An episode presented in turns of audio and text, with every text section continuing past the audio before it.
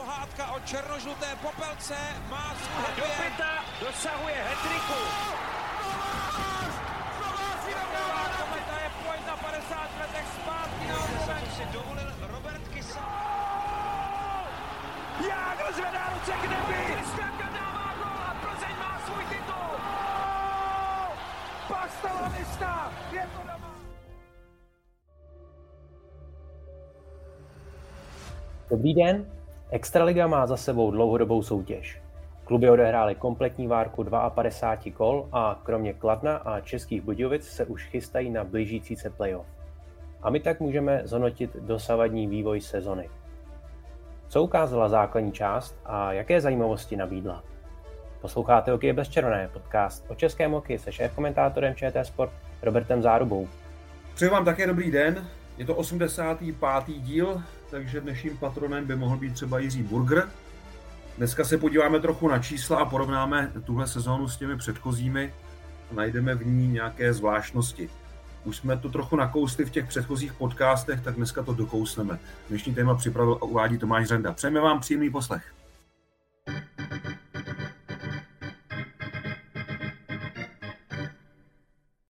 Extraliga má za sebou po těch dvou náročných eh, sezonách konečně ročník bez eh, zásahu do rozpisu. Kluby se evidentně zotavily z případné ekonomické krize nebo ekonomických problémů. A tak jsme se dočkali prvního eh, kompletního ročníku bez výrazných zásahů do sezóny a zdá se, že Extraliga má tak to nejhorší snad za sebou. Vypadá to tak, ale na druhou stranu se trochu zastavil ten vývoj, který opravdu přerušil COVID, protože se mi zdálo, že Extraliga v té době mohla začít uvažovat o určitých změnách, možná i o nějakých eh, větších zásazích do té soutěže, eh, snad směrem eh, ke zvýšení kvality.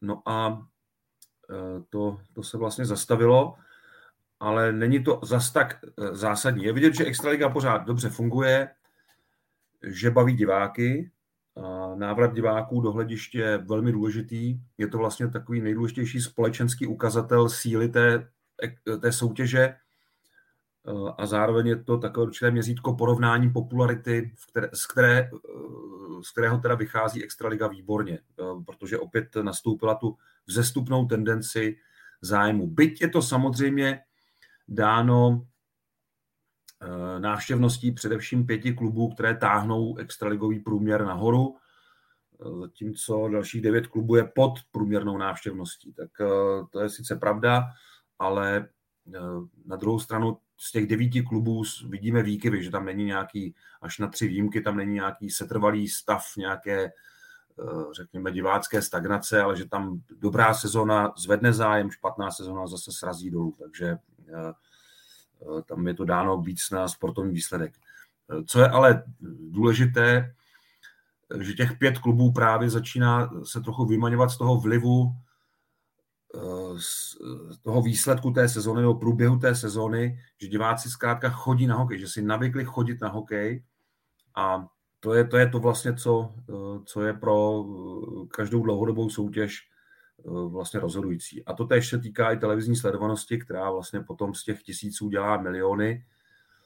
A mm, k tomu se asi ještě dostaneme potom podrobněji. Ale tohle jsou asi nejdůležitější eh, takové ukazatele, které, eh, které asi začneme probírat jako první, jestli se nepletu. Je to tak. Než se možná dostaneme k těm konkrétním číslům ohledně návštěvnosti a sledovanosti, tak Extraliga se prošla takovou jednou hlavní změnou a to, že Asociace profesionálních klubů převzala vedení soutěže do své zprávy od svazu a to znovu po deseti letech. Tady se asi dá říct, že ten eh, přechod proběhl hladce a Extraliga vlastně neměla žádné řekněme, organizační problémy v tomhle ohledu. Já jsem měl z toho převzetí trochu obavy hm, a možná, že se letos nenaplnili, protože celá řada funkcionářů si pamatuje kritiku, kterou APK sklízela za svá někdy úplně nesmyslná nebo neuvěřitelně ehm, neprozíravá rozhodnutí eh, v minulosti. Eh, nic takového se nestalo. Jenom připomenu, že APK v minulosti třeba zrušila druhé asistence. Protože se jí zdálo, že hráči toho začínají zneužívat ve smlouvách a místo, aby zpřesnila statistiky, tak zkrátka zrušila ve statistikách dva ročníky úplně druhé přihrávky. Byly tam i další zásahy, byla tam ta neustálá tendence k uzavření extraligy, to taky dost vymizelo. Eh, takže teď se mi zdá, že APK to, eh, to mm, nezvládla vůbec špatně ten první ročník eh, po převzetí. Martin Loukota se držel jako ředitel soutěže zpátky, ale on vlastně dostal hotový produkt a jenom vlastně musel vymyslet mechanismy nebo dát dohromady tým, který potom udržel ty mechanismy, které nastavil svaz. V tomhle si myslím, že nebyl ani žádný pokrok, ale ani žádná velká ostuda a nejvíc eh, vlastně zazněl hlas ředitele Extraligy eh, v situaci, kdy eh, došlo k takovému neúplně šťastnému výroku ze strany klubového činovníka Olomouce, kde teda korigoval, korigoval ten, ten výrok a, jednoznačně ho odmítl. Takže jinak žádné tedy velké pokroky, ale zase žádné velké ztráty té extraligy. Myslím si, že ten první ročník byl zvládnutý dobře, ale teď už by bylo dobré se podívat dál a tu soutěž víc rozvíjet. A podle toho, jak jsem zaznamenal eh, tu činnost, eh, tak si myslím, že proto nejsou vůbec špatné předpoklady, že to, že to řízení eh, zdá se být teda uvážlivější, než bylo v minulosti o APK, že tam už není taková ta lidová tvořivost, teďka něco vymyslíme, odhlasujeme si to a, a tak to bude, že toho naštěstí teda se kluby vystříhali a teď ale by bylo dobré do té soutěže zase možná trochu zasáhnout a velice správná je debata o třeba o šíři postupujících do playoff. To si myslím, že je zcela na místě. A e, výhledově by se měla Extraliga odhodlat k tomu, k té debatě, neříkám k tomu kroku, ale k té debatě o počtu účastníků, protože dlouhodobě si myslím, že 14 týmů e, nelze udržet ekonomicky ani, ani sportovně to té extralize nepomáhá.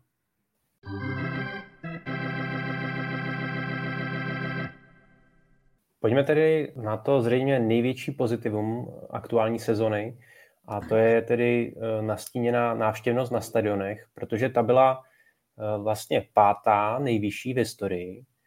A když přidám konkrétní čísla, tak eh, těch 364 zápasů základní části navštívil dohromady 1 milion 947 374 diváků, což je tedy v průměru 5350 lidí na jednou tkání. Eh, když to srovnáme s tím posledním dohraným předkoronavirovým ročníkem eh, sezonou 1920, tak tam ten průměr činil 5724.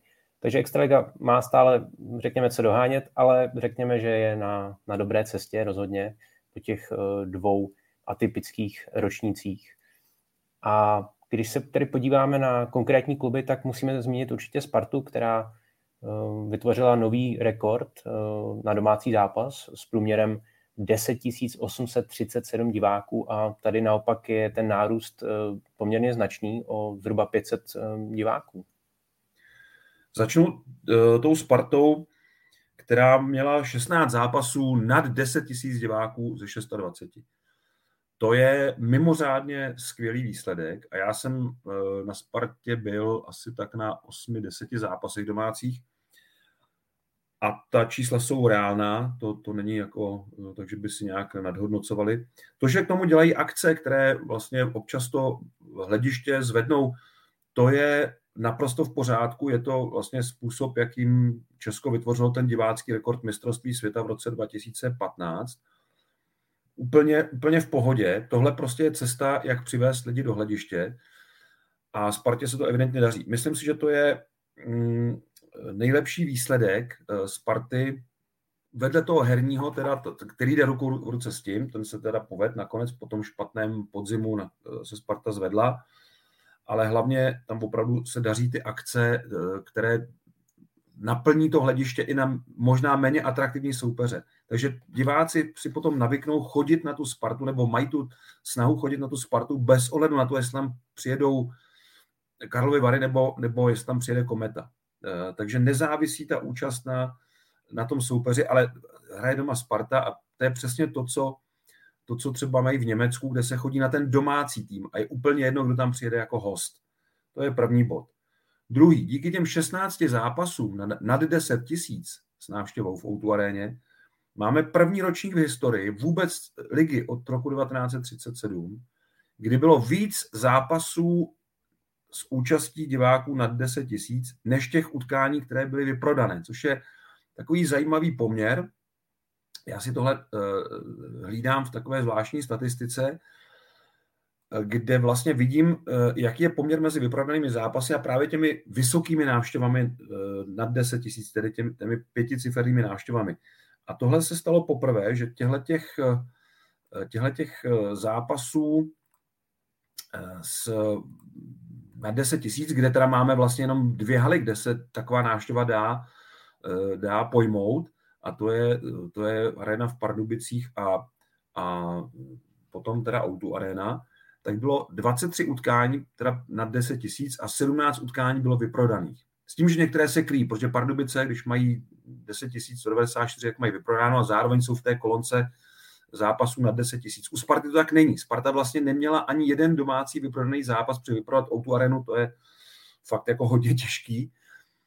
Ale uh, tenhle ten poměr je velmi zajímavý a ještě jenom Sparta to uvádí jako rekord, ale je to teda český rekord, je třeba doplnit, uh, protože historický rekord drží Sparta z té první sezóny sportovní haly, první celé 1962-63, takže 60 let starý rekord, kde teda eh, kapacita sportovní haly byla 18,5 tisíce diváků a bylo tam, bylo tam vyprodáno uh, teď nevím přesně, jestli, jestli šestkrát v té první sezóně, ale každopádně ten průměr divácký byl nad 16 tisíc, takže ještě vysoko, vysoko nad těmi 10 tisíci letos.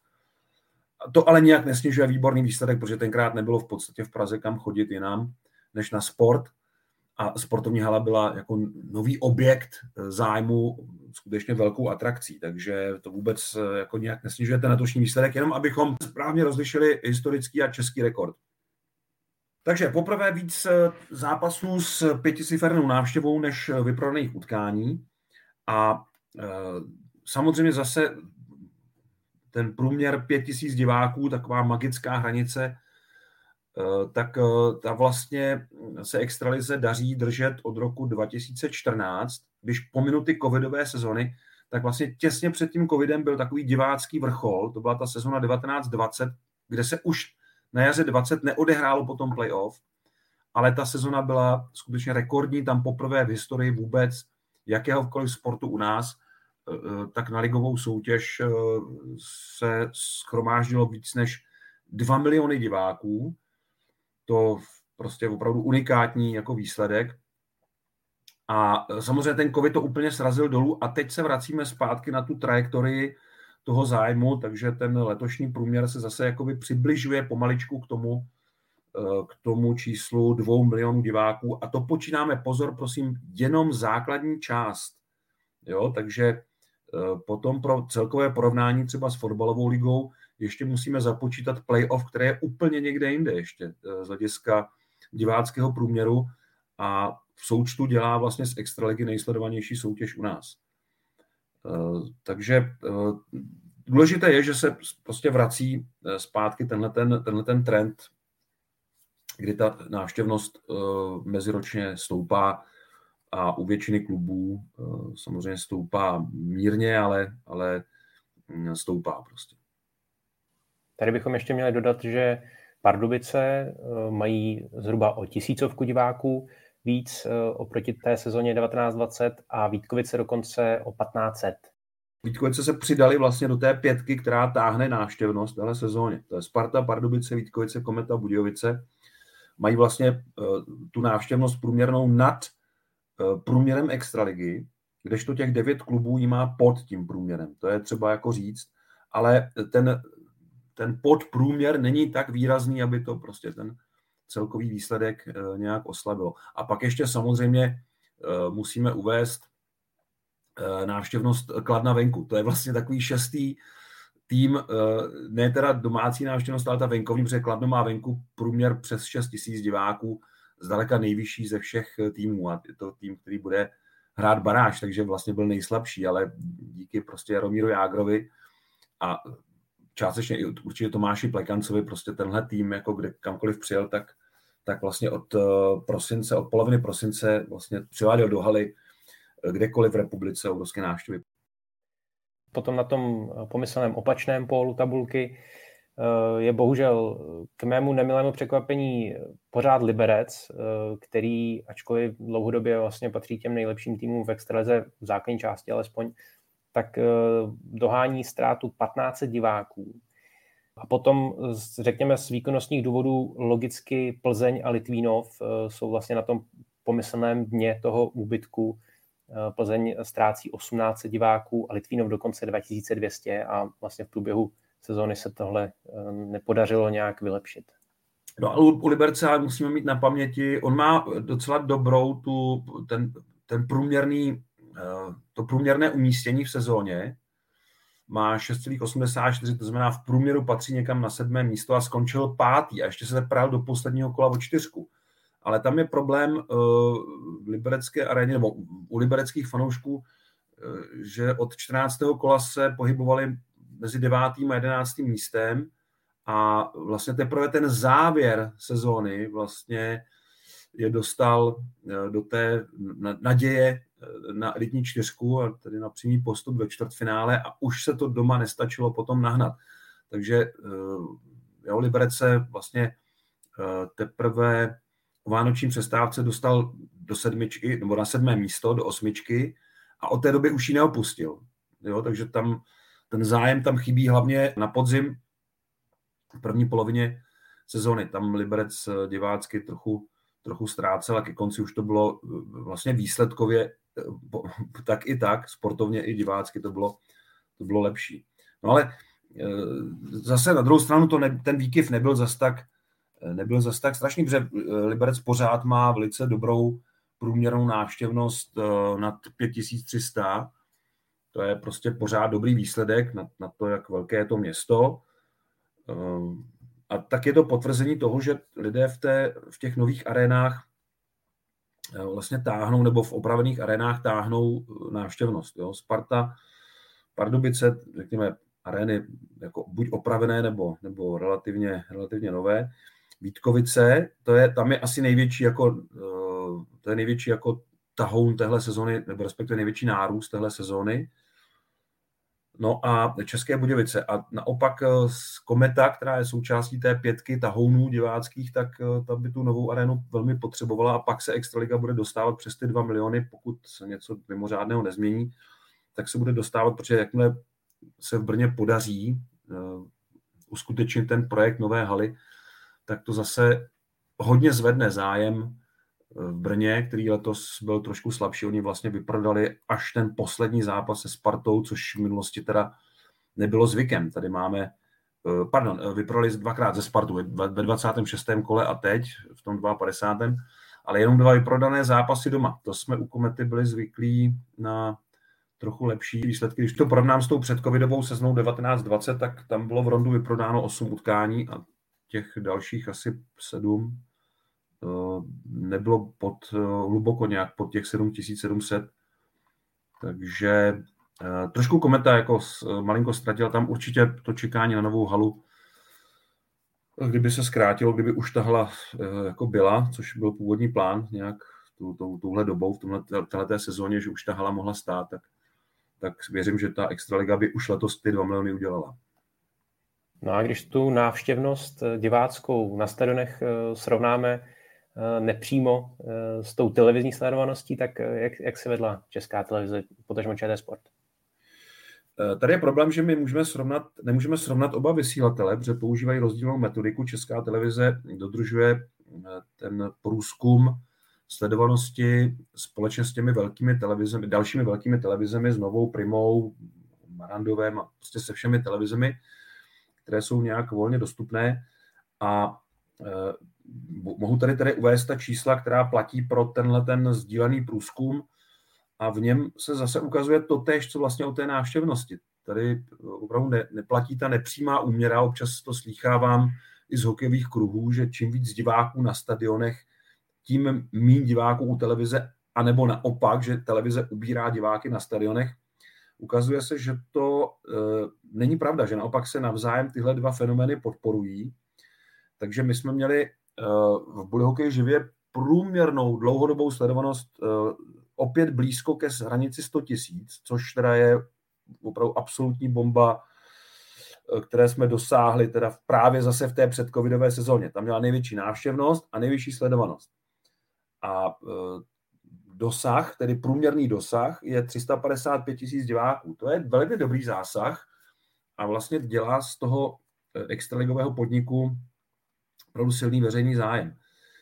Eh, oba, obě ta čísla nás vrací zase zpátky do toho, do toho zvedání zájmu o extraligu, který tu, tu, jednu, tu jednu šipku už jsme měli, eh, která teda namířila to až na těch 100 tisíc diváků a těch 400 tisíc průměr, 400 eh, tisíc průměr na zápas v té sezóně 1920, která byla opravdu divácky, ať už na stadionech nebo v televizi, mimořádně úspěšná, nebo historicky úspěšná od rozdělení Československa.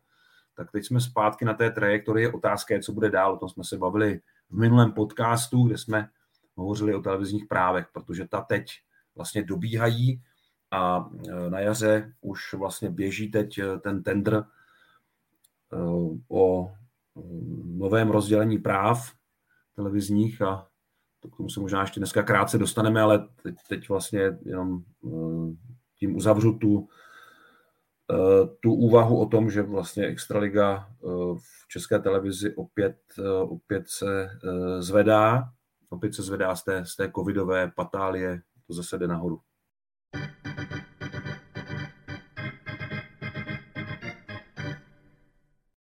Pojďme se podívat eh, na některé zajímavosti, základní části a začneme z toho týmového pohledu. A mluvili jsme tady eh, o Liberci a tady se asi nabízí ta rarita těch 20 nerozhodných eh, zápasů Liberce v základní hrací době.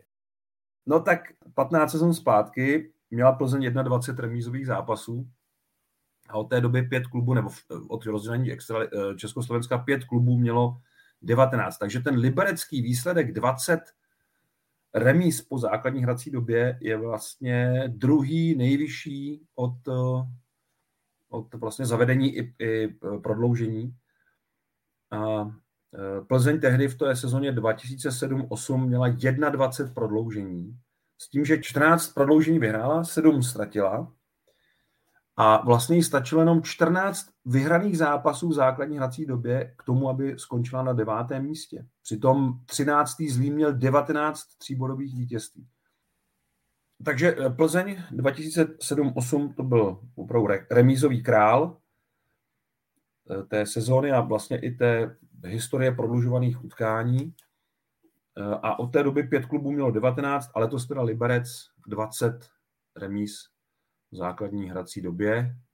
Radita určitě, ale myslím si, že největší radita byl ten start, kdy Liberec, Liberec měl vlastně těch prvních sedm zápasů, měl buď nájezdy nebo prodloužení a už se mu začína, začali počítat přes časy. No, pak vlastně se dostal hodně vysoko, protože tam měl na to dvě vysoká vítězství nad Budějovicemi a Olomoucí a pak teprve začala ta krize, která uvrhla Liberec vlastně do té určité sestupné křivky diváckého zájmu. No a když jsme u Liberce, tak uh, tady se ještě nabízí vlastně s tou aktuální formou uh, jeden úhel pohledu, protože Extraliga letos, tak jak je vyrovnaná, relativně tedy, tak zároveň kluby měly několik zajímavých sérií výher nebo proher a Liberec teď aktuálně jde do předkola playoff s devíti výhrami v řadě, kdežto Plzeň Eh, jeho soupeř eh, pro úvodní sérii, eh, jde naopak do vyřazovací části s devíti porážkami za sebou. To je velmi ošidné, protože Plzeň do toho jde právě s tím, že nemá co ztratit a ona Plzeň loni před rokem, není to tak dávno, měla vlastně ten, ten konec opačný, nebo měla velmi slušný ten závěr, dokonce tam hrála o čtyřku, nakonec skončila šestá a vypadla z Boleslaví, která do toho šla z 11. místa a měla o, o, o 15 bodů asi tak uh, míň. Takže tohle bych vůbec jako eh, nebral jako nevýhodu. Pro Plzeň nebo pro Liberec jako výhodu. To je ale jako horší a to je asi ten zásadní moment, že Plzni strašně moc schází Petr Kolítek. On tím, jak převzal tolik věcí, eh, které vlastně vedl v tom týmu, bodování, eh, oslabení, přesilovky, eh, vhazování, všechny tyhle ty drobnosti a činnosti, ne, ne drobnosti, někdy důležité věci a drobnosti navíc, tak najednou velmi chybí a Plzeň nějak nemůže najít toho tahouna. No, prostě to, toho tahouna tam jakoby postrádá a já nevím, jak na tom Petr Kolítek je, jestli se může nějak zázračně uzdravit. Na druhou stranu je potřeba uh, vidět tu bilanci, která je pro Plzeň nepříznivá s Libercem 4-8 a Plzeň to má vlastně se všemi těmi kluby nahoře, to má vlastně kromě Karlových varů, to má, to má na levačku z hlediska, z hlediska bodů. Nejlíp na tom je s Litvínovem 9-3 paradoxně, no, ale ten, ten se nedostal tak vysoko, aby byl soupeřem. Eh, jakkoliv zase ani tyhle počty nejsou nějak, nějak zásadní a eh, tohle bude zajímavé v sérii Boleslav Kometa, kde to je 12-0 pro, pro Bruslaře, úplně, úplně eh, šílený účet pro Kometu v téhle sezóně.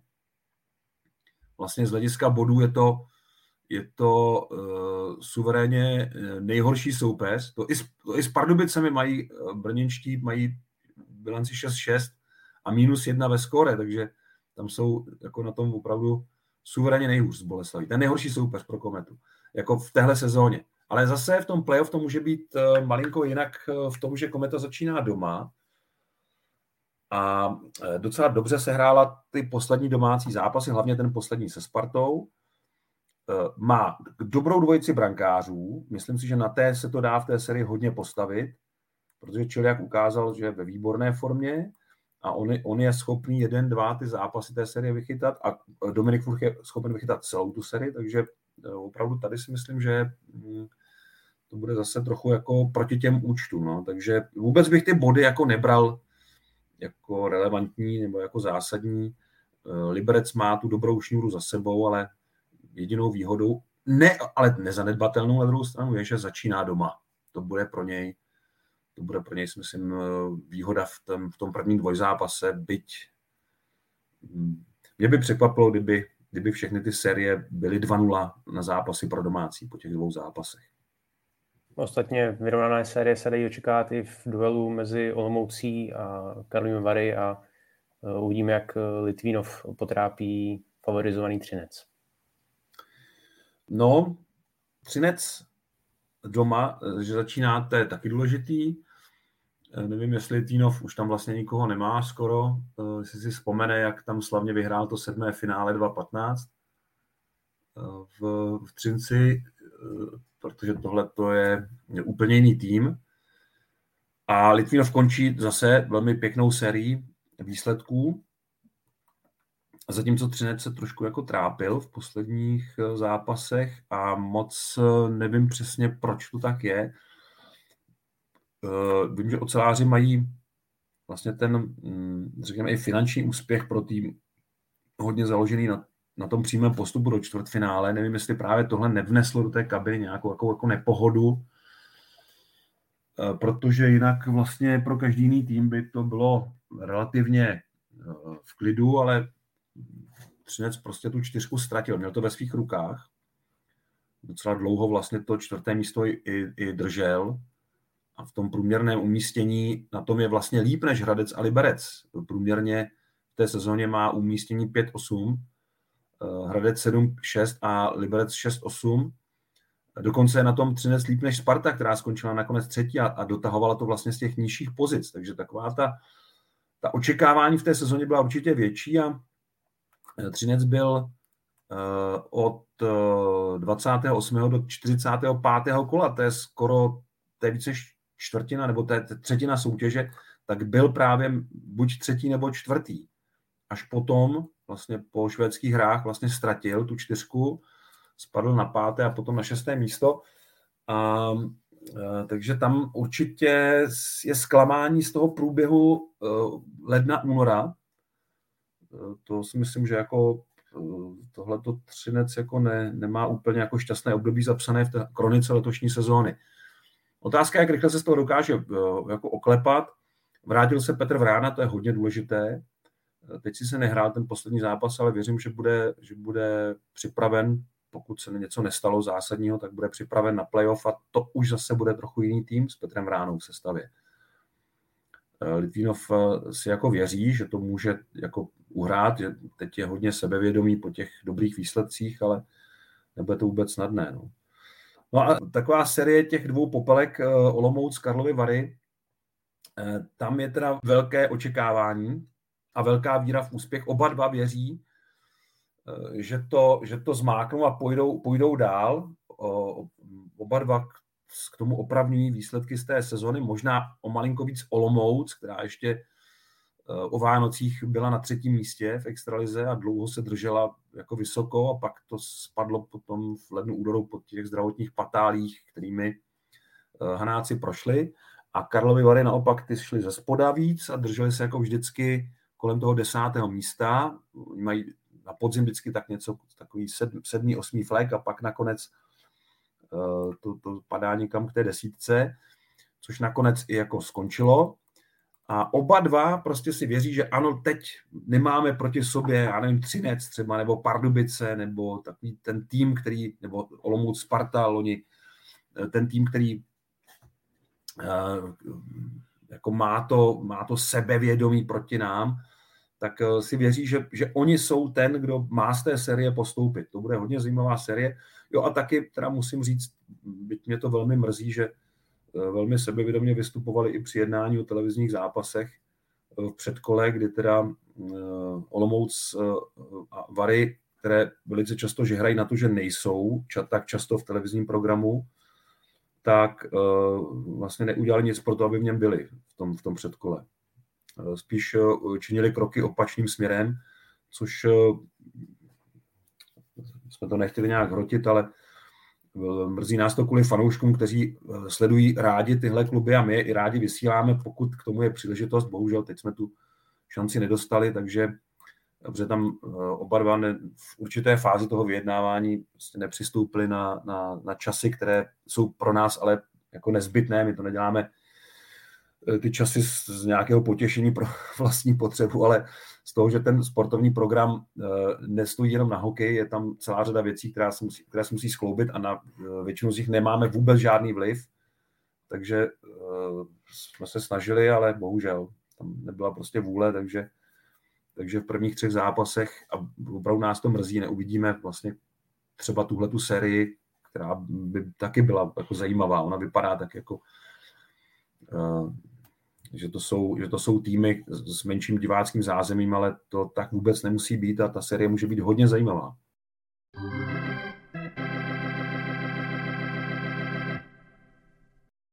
No a když ještě dodám uh, některé tedy týmové série, tak stojí za zmínku ta hradecká jízda v těch posledních několika týdnech. Ta série deseti zápasů s tříbodovou výhrou za sebou. A určitě si vybavujeme i na podzim eh, jednu pozitivní sérii eh, Pardubic, eh, kdy Dynamo vyhrálo 13krát v řadě a naopak 9 porážek Budějovického motoru. A většinou ty negativní série vedou, řekněme, k radikálním krokům vedení klubů, a to jsou výměny trenérů. A já bych se možná takhle na konci základní části ještě ohlédl za těmi proběhnuvšími výměnami, protože eh, vlastně až na Spartu, která z té nelichotivé 12. příčky eh, po nástupu Miloslava Hořavy samozřejmě skonsolidovala hru i výsledky a vyšvila se na to třetí místo, ale jinak, když se podíváme na ty ostatní týmy, jako Plzeň, Litvínov, Kometa, eh, právě už zmíněný Motor a Mladá Boleslav, tak ty týmy se vlastně až tolik nepolepšily. Eh, ne, jsou opravdu jenom dvě výjimky a to je výměna v Litvínově, kde Karel Mlejnek přece jenom Litvínov zvedl z toho posledního místa po Vladimíru Růžičkovi a Pavel Patera, to je zajímavé, že dva vítězové z Nagana, teda zrovna jsou na té, na té straně těch odvolaných. A po něm Miloslav Hořela to převzal a tam začala opravdu zajímavá série. A my jsme o tom tady dělali jeden celý podcast, já to jenom připomenu, abyste si to nemuseli k tomu vracet a poslouchat to celé, že jako pořád si myslím, že je velká škoda, že Miloslav, Miloslav Hořeva nepřekonal trošku takové to své uh, piráctví, které má prostě v povaze, on si ty věci rád dělá po svém a jakmile vítr nefouká jeho směrem, tak prostě zbalí plachtu a jde. Ale kdyby zůstal na té Spartě a vytvořil dvojici s Pavlem Paterou, tak dneska si myslím, že máme jako rostoucího dobrého trenéra Pavla Pateru a v pohodě koučujícího Miloslava Hořevu. Ale na kdyby se nehraje, je to pryč. Eh, jenom je škoda té, té, toho angažmá, možná trochu urychleného angažmá Pavla Patery ve Spartě. To, tenhle dojem mě jako neopouští, protože dobrých trenérů opravdu tolik nemáme. No a jinak všechny ty ostatní výměny, to byla opravdu noční káva, kdy teda to způsobilo možná někdy krátkodobý efekt, někdy, ani to ne, ale žádné zásadní zlepšení nenastalo. Prostě čtyři výměny nebyly nic moc. Připomenu jenom, že osm klubů, tedy víc než polovina, vyměnila trenéry v létě, před sezónou. Takže to je docela, docela hm, hodně velká fluktuace trenérů, eh, kde samozřejmě eh, některé teda po té letní výměně provedli tu, to odvolání i v sezóně, což byla Sparta eh, a Kometa a Boleslav. Takže Jo, takže to jsou vlastně docela dost velké šachy v té trenerské branži. Nevím, jestli to úplně jako prospívá, ale vidíme, vy jste to Tomáši říkal, no, že vlastně čtyři případy ze šesti nevedly ke zlepšení nebo k nějakému zásadnímu zlepšení. Takže to byl opravdu uh, jenom krátkodobý účinek a jenom to utvrzuje v tom, že já rozumím tomu, že manažeři jsou v okamžiku, kdy nastoupí nějaká ta blbá série, jsou pod velkým tlakem. Oni chodí do toho VIPu na ty zápasy a chodí za nimi ti sponzoři a to je, co sponzor, to prostě, co s tím budete dělat? Uh, jo, budete to nějak řešit a ten manažer, co jim má říct? Jako, uh, on nějakých tři, čtyři zápasy vydrží s tím, jako dejme tomu čas, nebo ten trenér pracuje, nebo ti kluci samozřejmě jako pracujou, ale Eh, taky pak musí asi ukázat, jo, tak teď já ukážu, že taky něco dělám. Takže já to těm manažerům nevyčítám, ale někdy je to opravdu objektivně, zvněj, zvnějšku to vypadá, že to je opravdu jenom krok, aby ten manažer ukázal těm sponzorům, já, vidíte, já to řeším, já to řeším, eh, našli jsme trenéra, našli jsme náhradu a bude to takhle a takhle.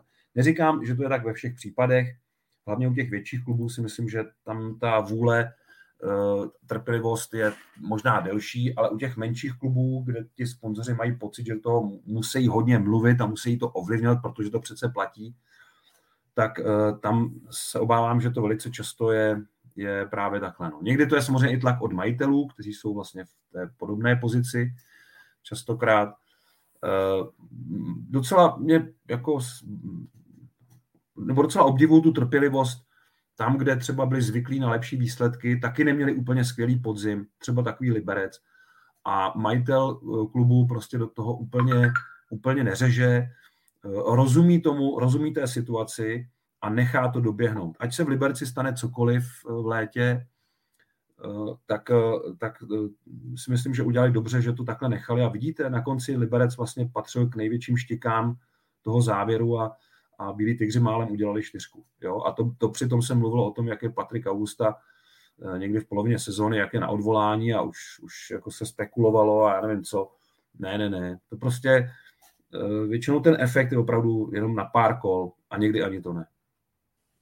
Ale někdy samozřejmě ta, ta výměna eh, ten účinek přinese. To zase jako, ale je to spíš výjimka. Jo? To, to se málo, spíš, ten, spíš je pravidlo, že se to, jako, že to k ničemu, k žádnému zlepšení nepovede ale není to úplně absolutně vždycky uh, takhle, jo? že samozřejmě jsou z toho výjimky, to jsme o tom mluvili, Karel Mlejnek, Miloslav Hořeva.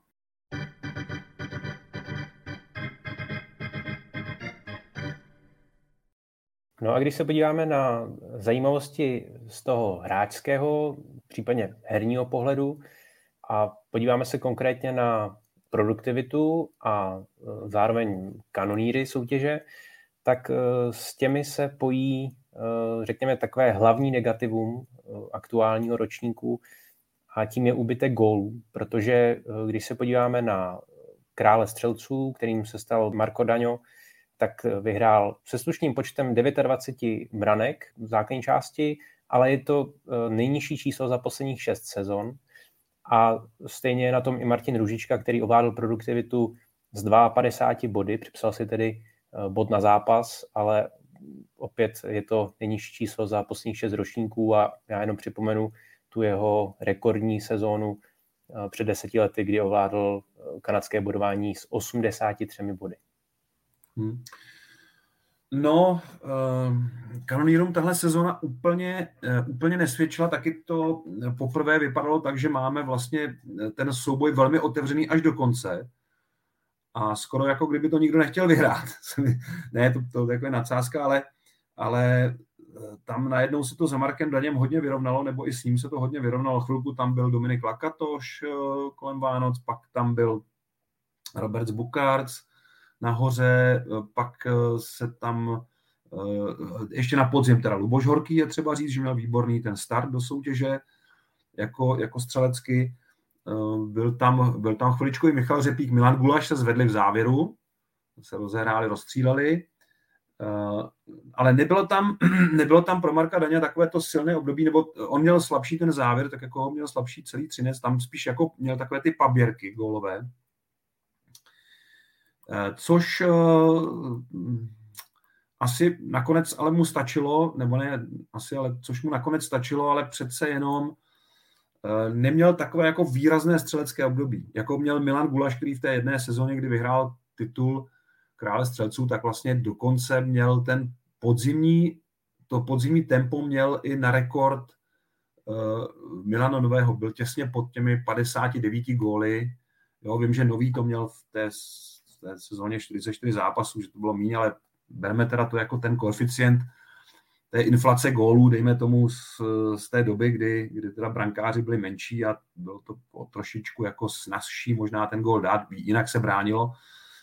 E, a to je možná právě ten důvod, proč je kanonírů míň a proč byli tak vyrovnaní, že dneska je velmi obtížné se prosadit, musí to být opravdu výjimečný hráč, a já mám pocit, že ti výjimeční střelci teď generačně už eh, jsou vlastně odevzdaní z té extraligy někam dál, že jsou, že jsou buď ve Švýcarsku, anebo v lepším případě v NHL a že jsme si teď v posledních letech tolik střelců zase jako nepřipravili. Jo? Je tady Luboš Horký v Brně, ten, ten roste velmi nadějně, ale eh, z těch dalších vlastně hráčů Dominik Lakatoš, no a to máme skoro všechno, že jo, z těch mladých uh, hráčů, kteří nějak golově vyčnívají.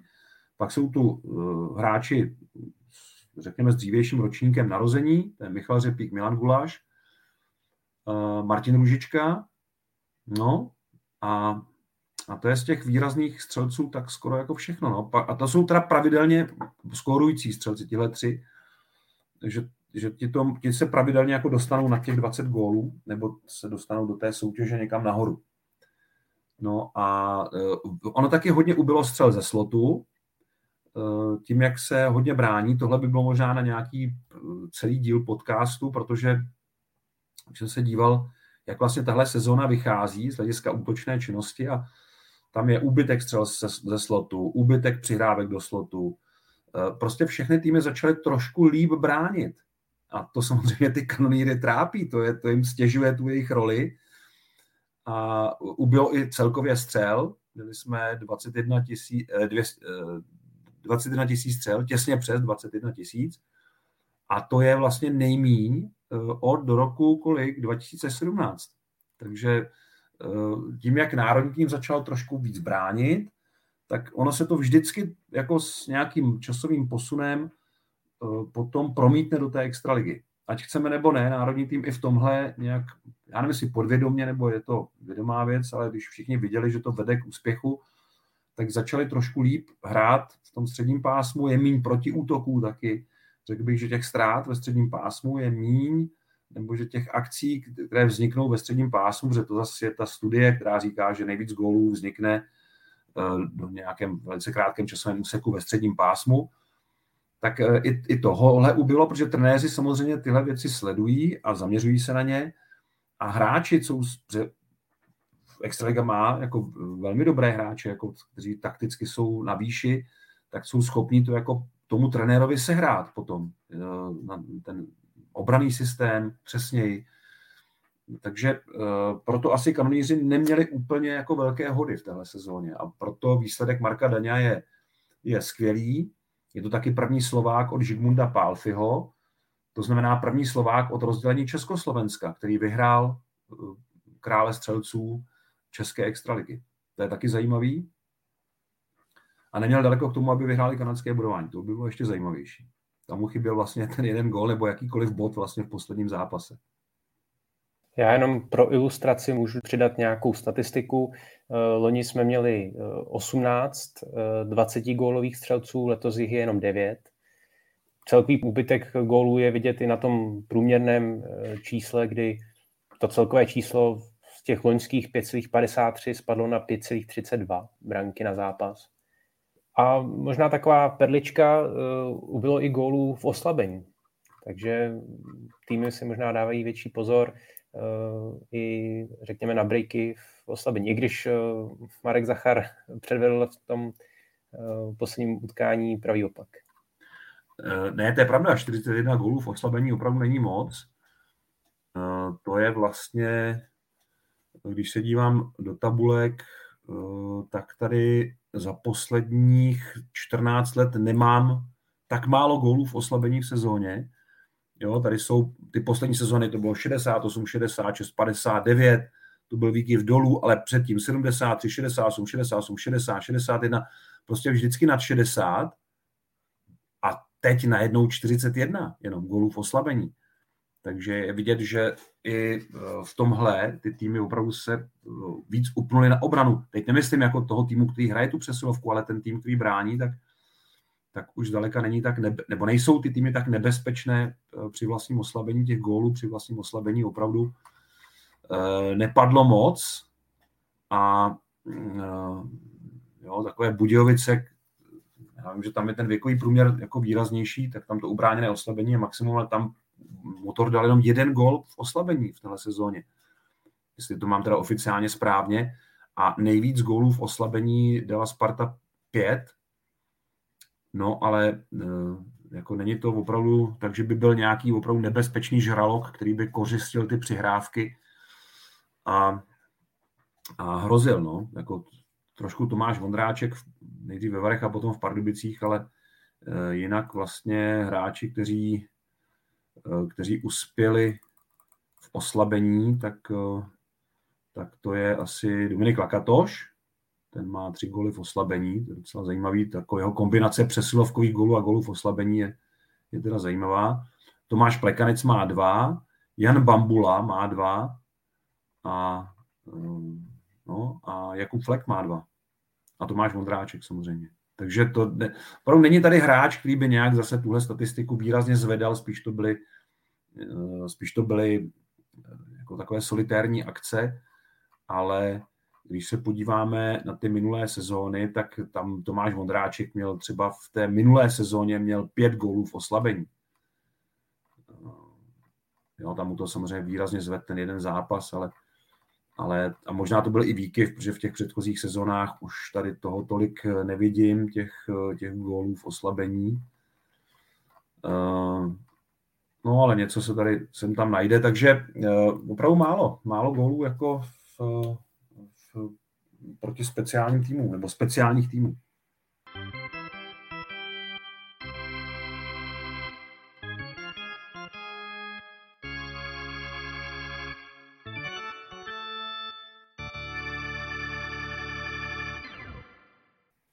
V další části dáváme prostor dotazům posluchačů a Matěj Suchý se ještě doptává na díl o Naganu, kteří hráči spolu na světovém poháru nemluvili a procházeli tou zmíněnou vztahovou krizí.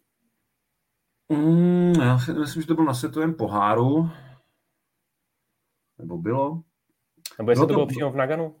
Já myslím, že to bylo... No, bylo to v, to, v tom období, no. To úplně nesouvisí s tím světovým pohárem. Mm, Takhle, oficiální odpověď asi bude, že to zůstane eh, trošku jako asi ne, bez jmén, ale byli to dva kluci, mezi kterými prostě proběhla eh, taková osobní věc, eh, neúplně příjemná pro jednoho z nich a oni se s tím dokázali prostě vypořádat. Dokázali to jako přikousnout a nakonec po létech si to i jako vysvětlili, kdy teda mm, vlastně partnerka jednoho z nich se stala partnerkou toho druhého. No a ten, ten, ten vlastně opuštěný to řešil tím, že se oženil s, s dívkou ze zámoří. Tak kdo bude chtít zapátrat, tak to, tak to rozluští. Pak tu máme dotaz eh, k minulému dílu o vysílacích právech. Eh, zda je známo, kolik relevantních uchazečů o práva usiluje? Pokud vím, tak tři. Eh, bavíme se teď o televizních právech FTA, neboli free to air, to znamená volně dostupný program. S tím, že Česká televize je samozřejmě jedním z nich. A teď se zkoumá, jestli ten třetí, jestli má vůbec oprávnění k tomu vysílat právě na volně dostupném programu. A Milan Zourek se ptá, zda by Česká televize jako veřejnoprávní instituce mohla mít svou komerční prémiovou divizi, tedy více obsahu za další měsíční poplatek, což by pomohlo financovat veřejný obsah. A jestli existují takové případy v zahraničí. V zahraničí takové případy jsou, ale nevím, jestli to je úplně řešeno přímým poplatkem. U nás narážíme na, na problém zákonné úpravy o české televizi, kde česká televize nesmí generovat zisk. A tady se obávám, že by se to nedalo úplně řešit jinak, než že by česká televize musela ten zisk nějak uh, vytvářet proto, aby mohla nakupovat televizní práva za ty sumy, které jsou teď požadovány. Takže Uh, nevím, nevím úplně přesně, jak by, to, jak by to fungovalo, ale teď momentálně to možné dost dobře není. Ale je to zajímavý podnět určitě a my bychom se tomu nebránili, protože by nás to líp uh, porovnalo s tou konkurencí. Uh, možná bychom měli i lepší možnosti z hlediska výroby, kde teď určitě Česká televize si nemůže dovolit to též, co soukromí vysílatelé, tedy investovat do té výroby víc Ehm, pro nás je důležité vůbec vyrobit ten signál, ale eh, jo, už tady není prostor finanční pro to jo, zaplatit si tady kameru navíc, tady takové zařízení, tohle zařízení, tuhle grafiku, tady tu, tady tu podporu a tyhle věci. Eh, takže eh, vycházíme více méně z toho výrobního zázemí, které máme teď a nějaké investice samozřejmě jsou, ale není to, není to v, té, v těch intencích, které si může dovolit soukromý vysílatel. To by určitě bylo zajímavé. Hmm, v zahraničí takové případy jsou. Teď nevím, jestli to je ve Finsku nebo, nebo ve Švédsku, ale v jedné z těch zemí to, myslím, takhle funguje částečně, ale ne teda tak, že by diváci připláceli na nějaký sportovní obsah. To, to si myslím, že z principu u veřejnoprávní televize dost dobře nejde. Je to tam řešeno nějak jinak. Eh, ty případky se řeší nějak jinak. Eh, jestli to je na, na bázi nějakých bartrů, přesně nevím, ale můžu to zjistit do příště nebo do někdy.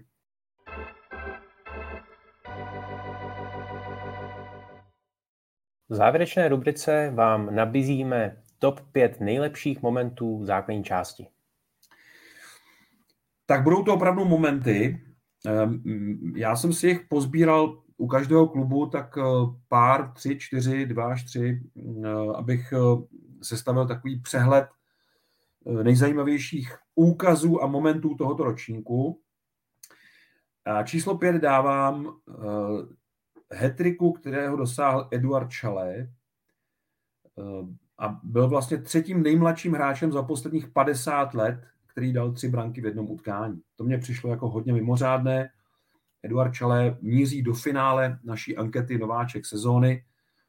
Eh, jsme zhruba v polovině hlasování a už teď to vypadá, že Eduard Čale v té trojici nebude chybět. To prozrazu dopředu. Ale nebude to mít v tom finále vůbec jednoduché, už podle toho prvního kola. Číslo čtyři je 17. kolo a televizní utkání Hradec Králové Kladno, v kterém Mountfield, a to se nestalo moc krát v téhle sezóně, vlastně jenom dvakrát, Mountfield dokázal dorovnat tříbrankovou ztrátu v tom zápase. Dokonce ještě v 57. minutě vedlo Kladno 7-4 eh, a Hradec dal tři góly v posledních třech a půl minutách, včetně vyrovnávací branky Jakuba Lva sekundu před koncem základní hrací doby. A nakonec Hradec otočil ten zápas a vyhrál 8-7. Tak to si myslím, že bylo eh, nejpozoruhodnější utkání této sezony, takže pro mě číslo čtyři. Číslo tři, hetrik Marka Daňa, tady odkazu na jeho výborný střelecký výkon v celé sezóně, ale on dal hetrik neuvěřitelně rychle uh, v devátém kole Litvínovu za uh, 5 minut a 47 sekund a je to možná nejrychlejší hetrik určitě v extralize a možná nejrychlejší v historii od začátku utkání.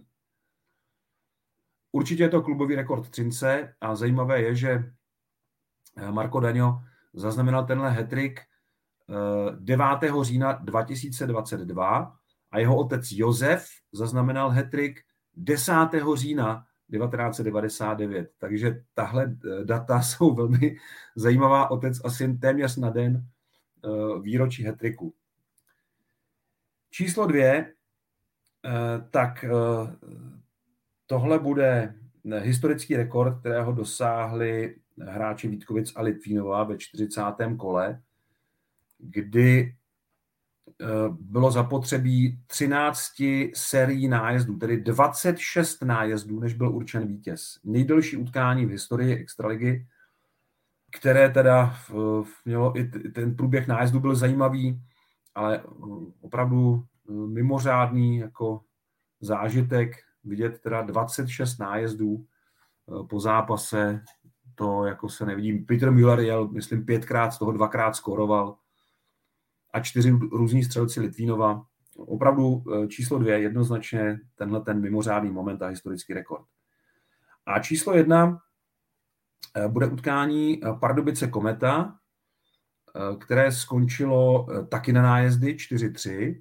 Bylo to ve 23. kole a Pardubice proměnili čtyři z pěti nájezdů, přestože Kometa vystřídala golmany ale hlavně eh, tam byl zajímavý ten, to byla, to byla součást té dlouhé vítězné série Dynama, eh, kterou ale eh, Pardubice zachraňovali na poslední chvíli. Oni, tam dalo Dynamo, myslím, dva góly při risku bez brankáře.